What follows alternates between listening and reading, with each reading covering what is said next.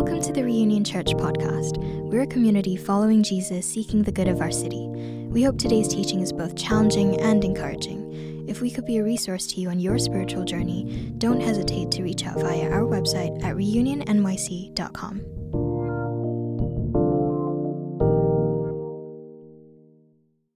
Our passage today is Revelation 2, verses 1 through 7. To the angel of the church in Ephesus, write These are the words of him who holds the seven stars in his right hand and walks among the seven golden lampstands. I know your deeds, your hard work, and your perseverance. I know that you cannot tolerate wicked people, that you have tested those who claim to be apostles but are not, and have found them false. You have persevered and have endured hardships for my name, and have not grown weary. Yet I hold this against you. You have forsaken the love you had at first. Consider how far you have fallen. Repent and do the things you did at first. If you do not repent, I will come to you and remove your lampstand from its place. But you have this in your favor. You hate the practices of the Nicolaitans, which I also hate. There one more? Yep. Whoever has ears, let them hear what the Spirit says to the churches. To the one who is victorious, I will give the right to eat from the tree of life, which is in the paradise of God. This is the word of the Lord. Thanks be to God. Let's pray as we begin. Lord, I love you so much, and uh, what a time it is that we get to gather, uh, sing these songs to you. And, and, and truly, there's so many words in these songs that we want to aspire to. We sing them so that we believe them. And so we come to say, Worthy is the Lamb who was slain, just like in the book of Revelation. We think you're worthy. We think that you're deserving of our attention, which is why we're here today. So I pray, God, that you would speak, that you would speak to us personally where we need hope and where we need wisdom and where we need encouragement, that you would speak life into that. And then where we need challenge, where we need correction, where we need to turn back to you, I pray that you would call us to do that um, today. We love you, Jesus. It's your name we pray. Amen. All right, so last week we started the series in the book of Revelation, which, come on, the book of Revelation's like very simple stuff, basic, no metaphors or anything like that. Um, but we're really focused on chapters two and chapter three, which are um, letters, actually, to seven different churches in Asia Minor. It's modern day Turkey. If you weren't here last week, I'm going to do a very short recap, but I did a lot of history and a lot of digging last week. And so if you want to go back um, to listen to that on our YouTube or our Spotify, you can do that. Um, Revelation, in terms of genre, let's talk about genre for just a second. It's apocalyptic, meaning it has to do with the end times. It's prophetic. Um, and uh, prophecy gets a little bit of a bad rap because um, if you think about the Old Testament prophets, what are they trying to do? What are they trying to accomplish? They're trying to warn people about something in the future, or they're trying to give hope in the midst of persecution. And so prophetic literature should be read with through a lens of hope. So it's apocalyptic, hopefully, it's um, prophetic and hopeful, and then it's a circulating letter. Okay, and you're really going to get a sense of that um, today, that it's a letter. Revelation was written by the beloved apostle um, John. Last week we talked about how um, John is the writer of uh, the Gospel of John, 1st, 2nd, 3rd John, and Revelation, likely. Um, and one of the things we talked about last week, which was just mind blowing, is that Jesus um, called John to follow him when he was a middle schooler, 11, 12, 13 years old. And he's writing this in AD 96, maybe in his 70s or 80s. And so the, the arc of John's life has been faithfulness to the person of Jesus. And where is he writing this from? He's writing it from uh, the, a Greek island called Patmos um, in the AD 96. Um, it's a little island out in the Aegean Sea. He's been exiled out onto this island because he will not pay homage to Rome or to Caesar. And so he writes the book of Revelation as a sort of veiled letter to encourage the churches, to bolster them up in the midst of persecution, and to warn them about the um, coming, the second coming of Jesus.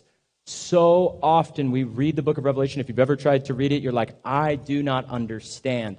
I want to help us today um, try to understand that. The um, symbolism and imagery that we'll see today in the text I think is very clear and very understandable.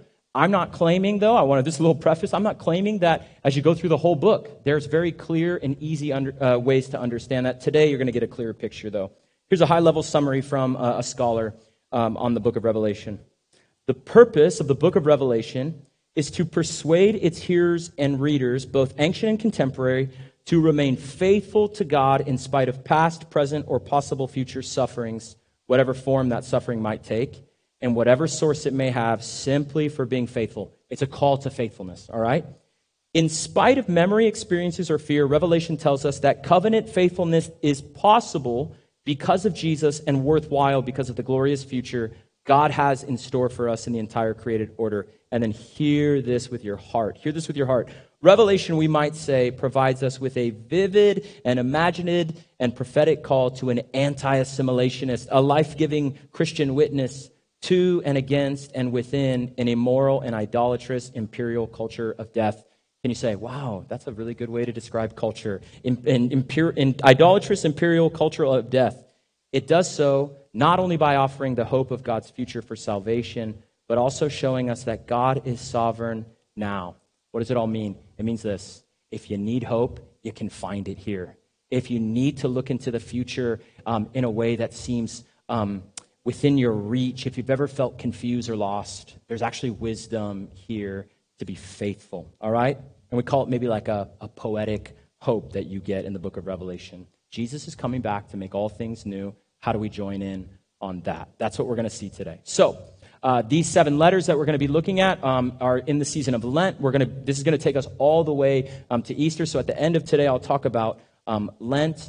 And I'll just, before we get right into Ephesus here, I, I want us to zoom out. We're so prone to like hearing sermons and to like taking in content and just taking it as an individual, right? These are, um, I think they, they can be personal, but let us not forget that when we look at the seven letters, they're written to a body of people. They're written to a group of people. And so I want you today, yes, is there maybe, maybe there's a word in there for you and a challenge in there for you? Sure. I want you to zoom out of yourself a little bit, though, today, too, to think communally. Here's how Eugene Peterson says it He says, The gospel is never for individuals, but always for a people. Sin fragments us, separates us, and sentences us to solitary confinement. The gospel restores us, unites us, and sets us into community. The life of faith revealed and nurtured in the biblical narratives is highly personal, right? I love the differentiation here. It's personal, right? It's for you, but it's not merely about you. It's not merely individual. Always there is a family, a tribe, and a nation. So, as a church, what are we? We're an interdependent group of people. We're fighting our own autonomy, and we're saying, I actually need other people in my life and in community. And guess what that means? We stand up here, it's awesome. Community group is coming. Life in community is messy, it's busy, but it's the best life. It's the best life. It's so fun. It's going to require um, forgiveness from us. It's going to require our time and our energy and our resources, but it's the best. All right? So, here is the letter to the church in Ephesians. Revelation 2, verse 1 says this To the angel of the church in Ephesus. Angel in the, the original language, the Greek there, is uh, angelos, um, and the word really just translates messenger. And so scholars debate does messenger um, mean an actual angel that watches over the church? Does it mean like the messenger is like a pastor or like a leader in that church? Um, some commentators believe that the word is actually um, the ethos of the church, it's the spirit of the, the church that's there. I'm fine with all three. I don't really know. Sometimes when you read the Bible, you just have to say, I genuinely don't know. I'm, I'm, I'm fine with the angel language. That sounds really great. If this church had an angel over, I'm like, I'm down with that. I don't know all the functions of angels in the Bible. Like, I'm down though. All right. We, I need that. Okay. That sounds great. So here's what Jesus does. Okay. He's, um, you guys remember, I, I don't know if this is like corporate or where we learn this, but you guys remember the compliment sandwich? Right? If you, if you want to give a critique to someone, you, you, you put it as the meat and there's like bread, right? I don't, I don't know like what else is on the sandwich. But this is, Jesus originated the compliment sandwich. He does this in every single letter. Jesus is a genius. Um, a corporate American has nothing on him. The, so he commends the church for what they do right. That's the bread, I guess.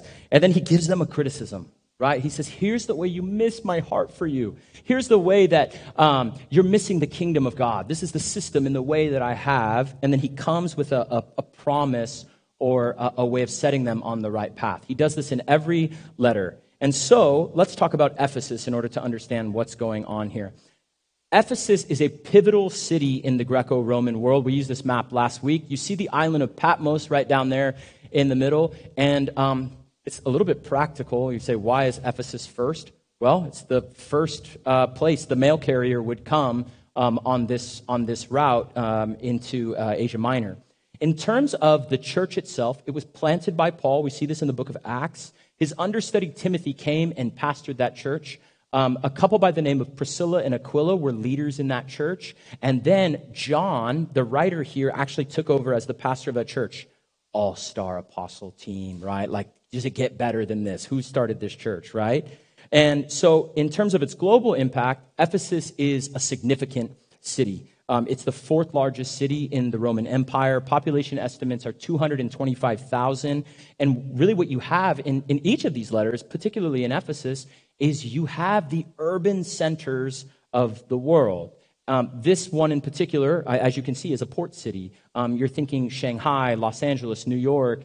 Um, what, are, what are urban centers really known for? Well, these are gateways into the rest of the world, right? Um, if you look at Ephesus here, it would bridge um, Rome and Greece and Asia Minor, right? And so this port city is absolutely um, influential.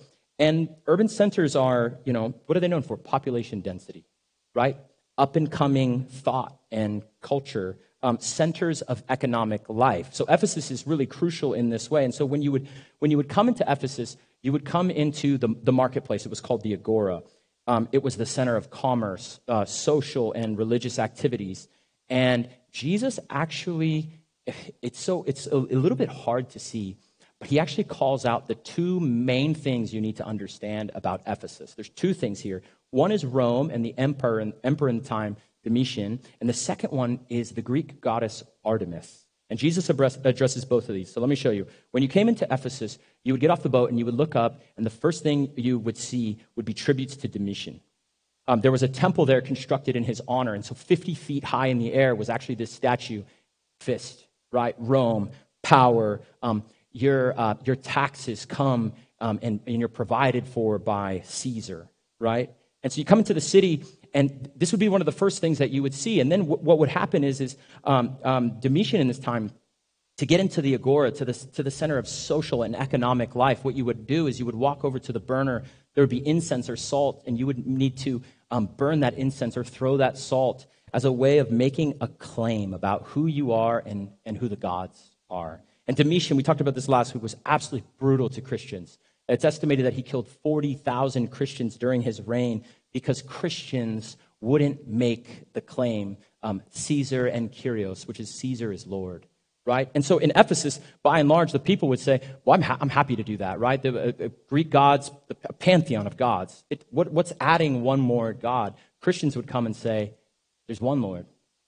It, it, there's one God. His name is Jesus, and, and I, can't, I can't do that. So what happened to Christians in Ephesus? They were shut out of social and economic life because of Rome and Domitian. This is why John is writing this letter, penning this letter from the island of Patmos. And the Christians were, what, what happened is, is because they wouldn't give the title, they were pushed to the fringes and to the margins of society. Now you'd say, well, why does all this history matter? Well, look at what Jesus says in Revelation chapter 2 and verse 1. These are the words of him. So Jesus is saying, the person that's writing this, me, holds the seven stars in his right hand and walks among the seven golden lampstands.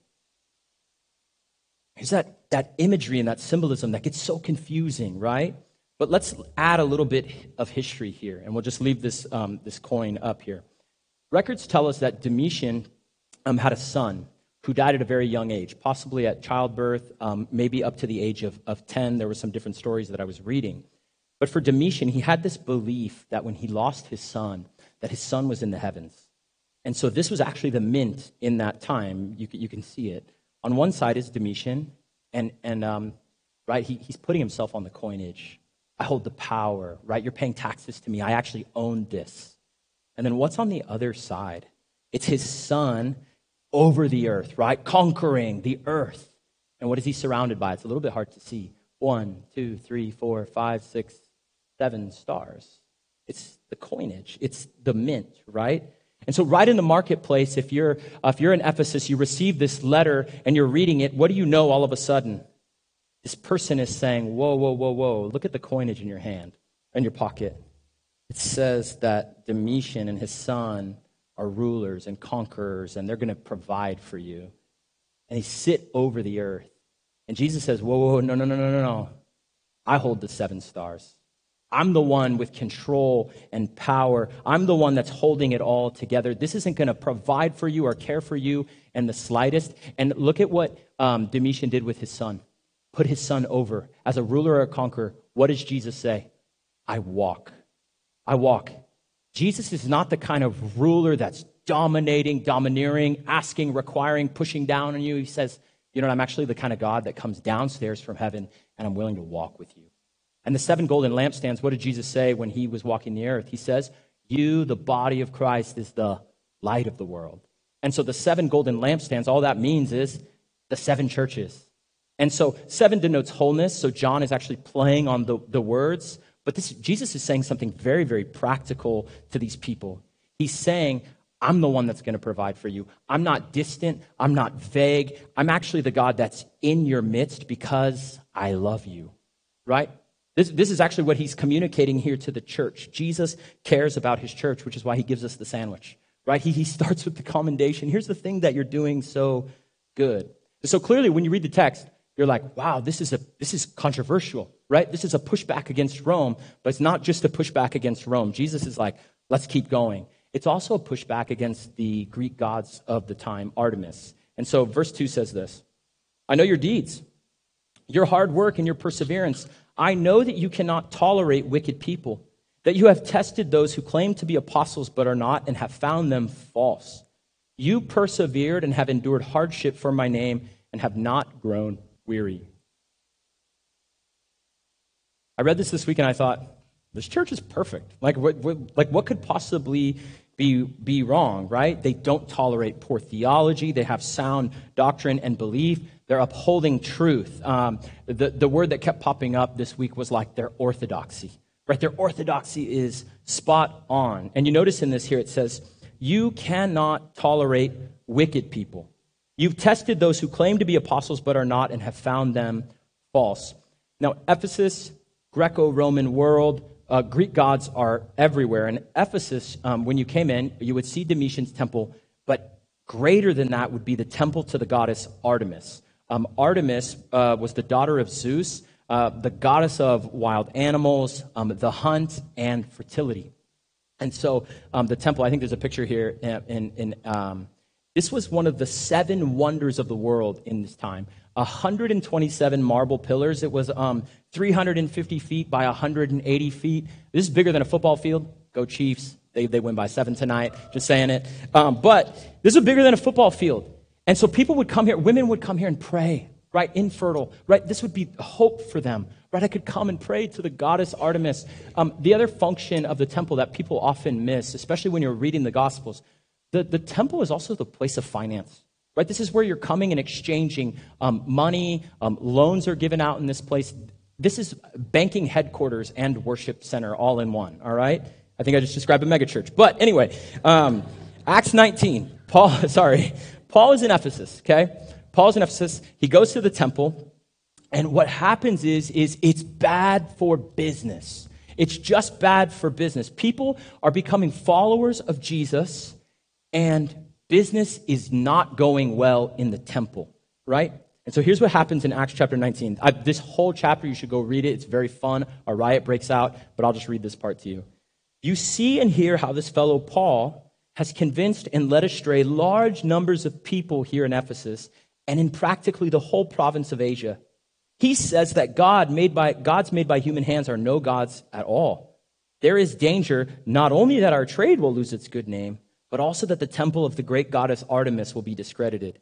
And the goddess herself, who is worshipped throughout the province of Asia and the world, will be robbed of her divine majesty. When they heard this, they were furious and began shouting, Great is Artemis of the Ephesians. Soon the whole city was in an uproar.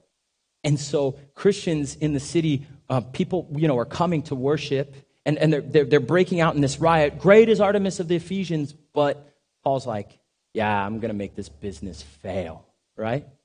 And Jesus comes along and says, You, church, I know your deeds. I know your work. I know your perseverance. You can't tolerate wicked people. Who's he talking about?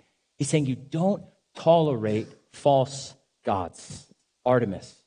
And imagine, imagine in this time, I mean, there's so many things in our life that we look to for hope and for meaning, and we're searching and we're searching and we're searching, and they leave us empty and dry, right?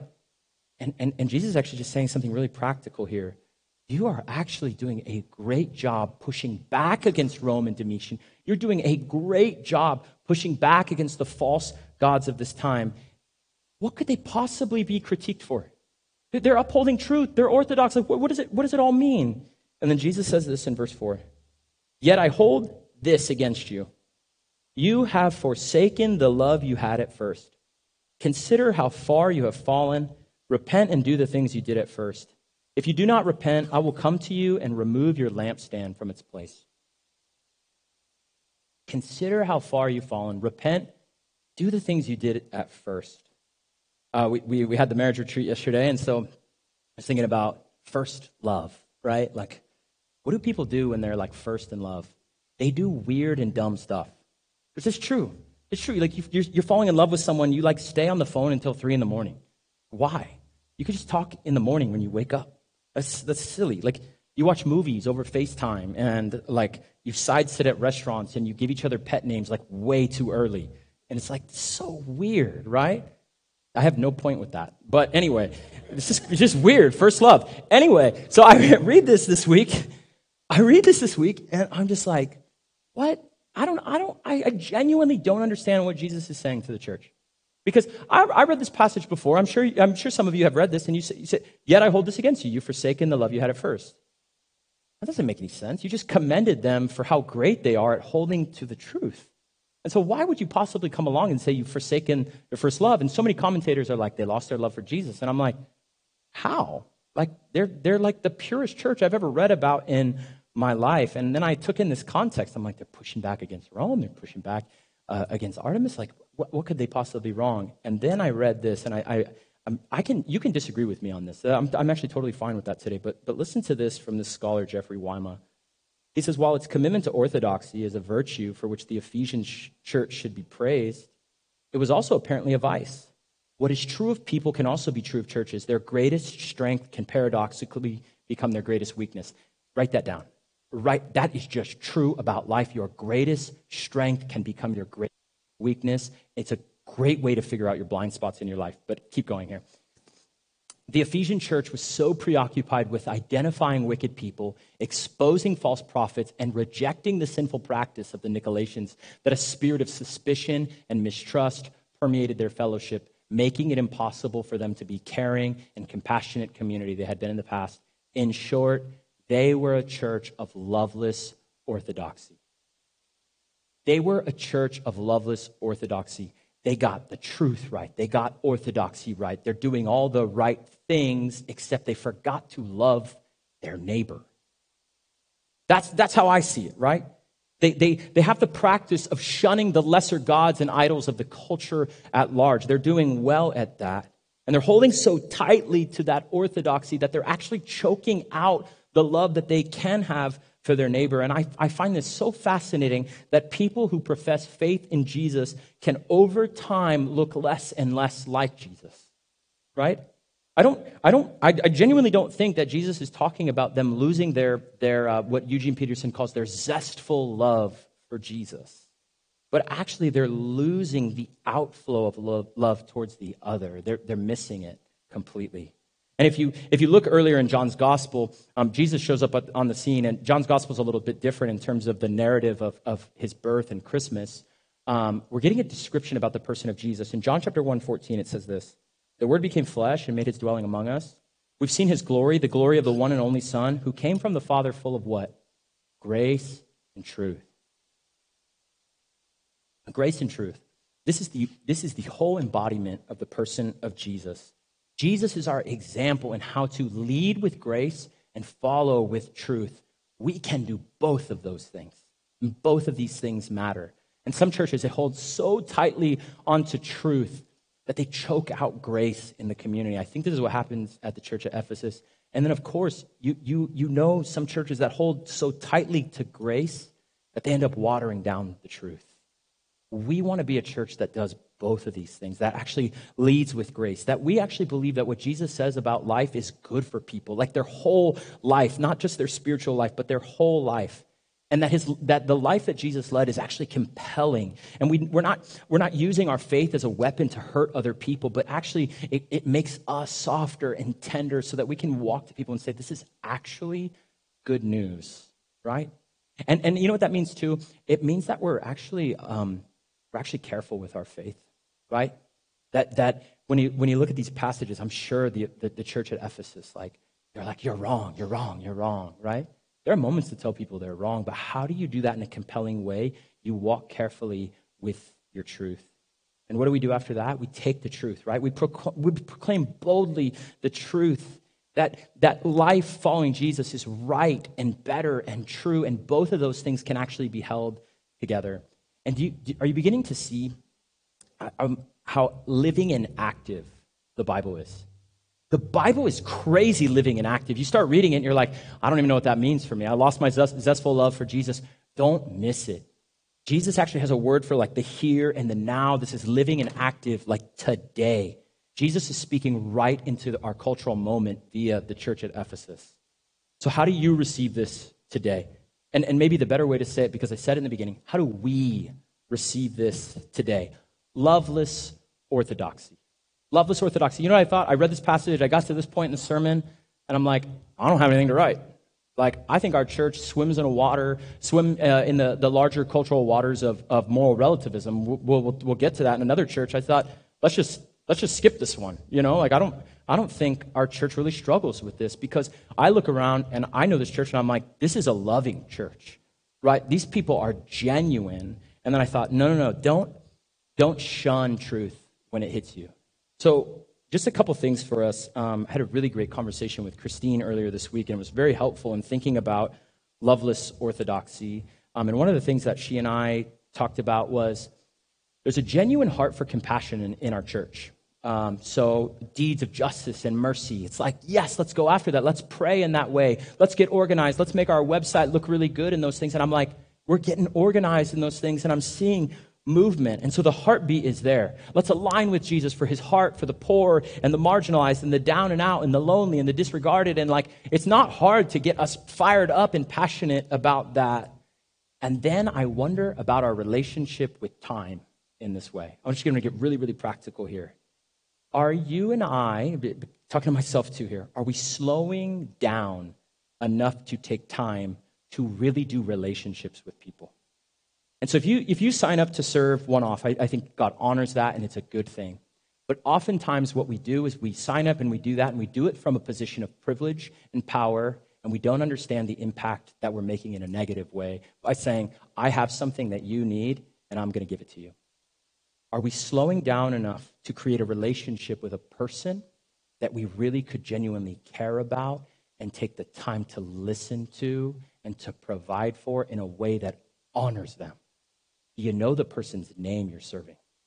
Like, do you know the person's name you're serving? Are you going slow enough to say, God, you know what? I'm, I'm, I'm on the train this morning, but I just, I'm going to pray and listen. God, would you, is there something you want me to do on this train? Do you just want me to be quiet and pray to you?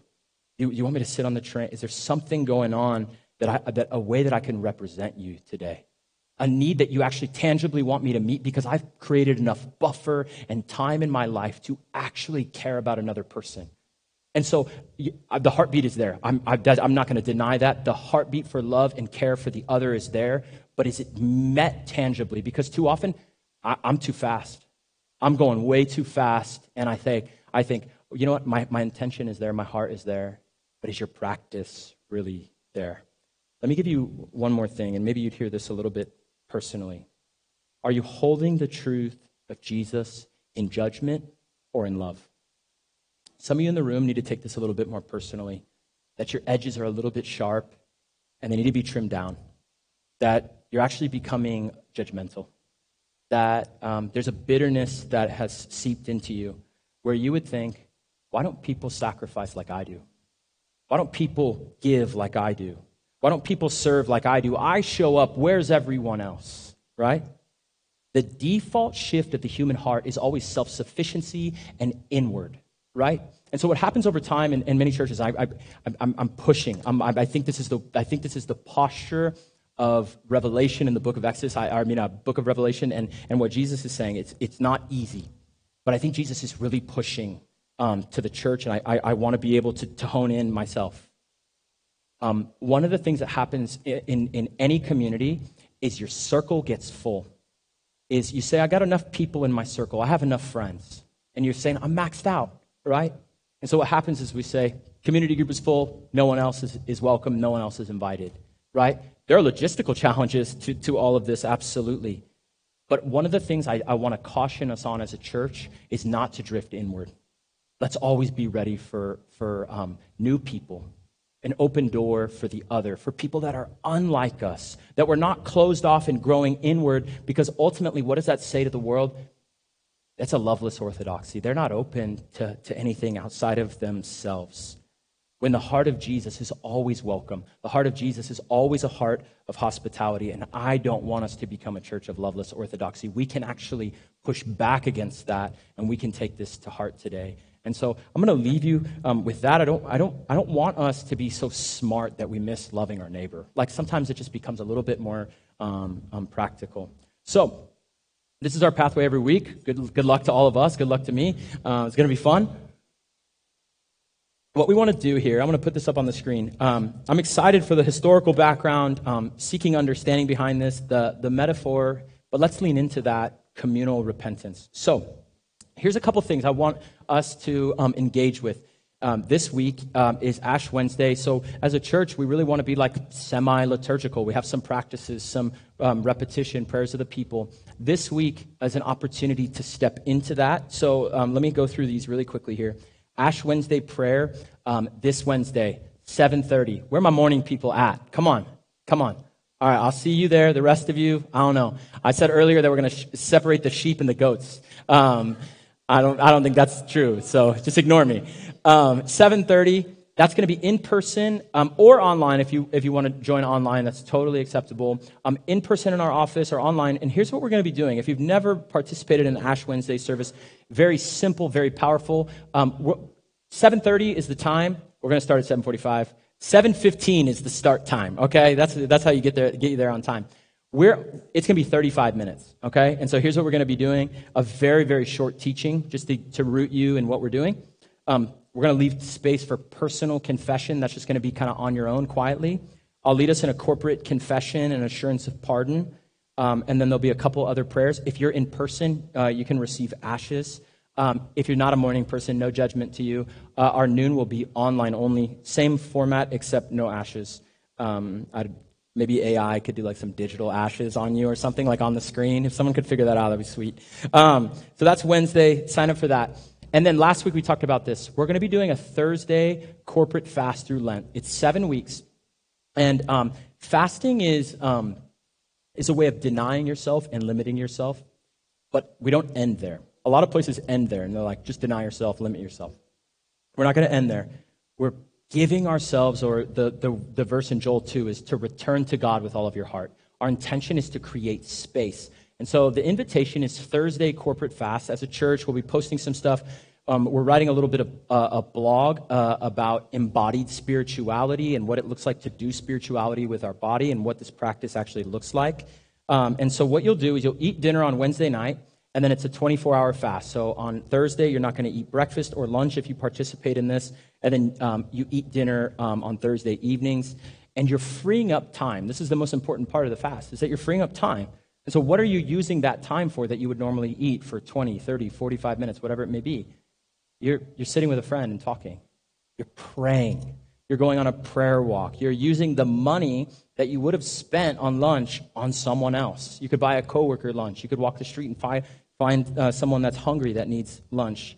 But um, you could take the money that you uh, would have spent on lunch and um, give it to a cause that you believe in. And so you're replacing the practice with the, that space, all right? And then lastly, this is, this is for you, this is personal. It's a 40 day Lenten fast. Um, what is distracting you? What is numbing you out in this life? Like, we have so many coping me- mechanisms and ways of numbing in this world. This is just an invitation into, like, I want to take a break from social media. I, I need some space in my, in my life um, for something different. Right? I'm not going to turn the, I'm going to unplug and turn off the TV for 40 days. Um, do not hear this as like moralistic behavior change. I don't care.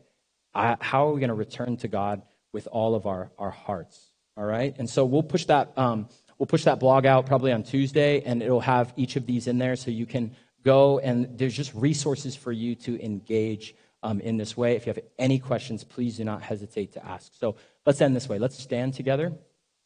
Um, I'll pray. Um, while I'm praying, maybe the communion servers could come forward. Let's pray.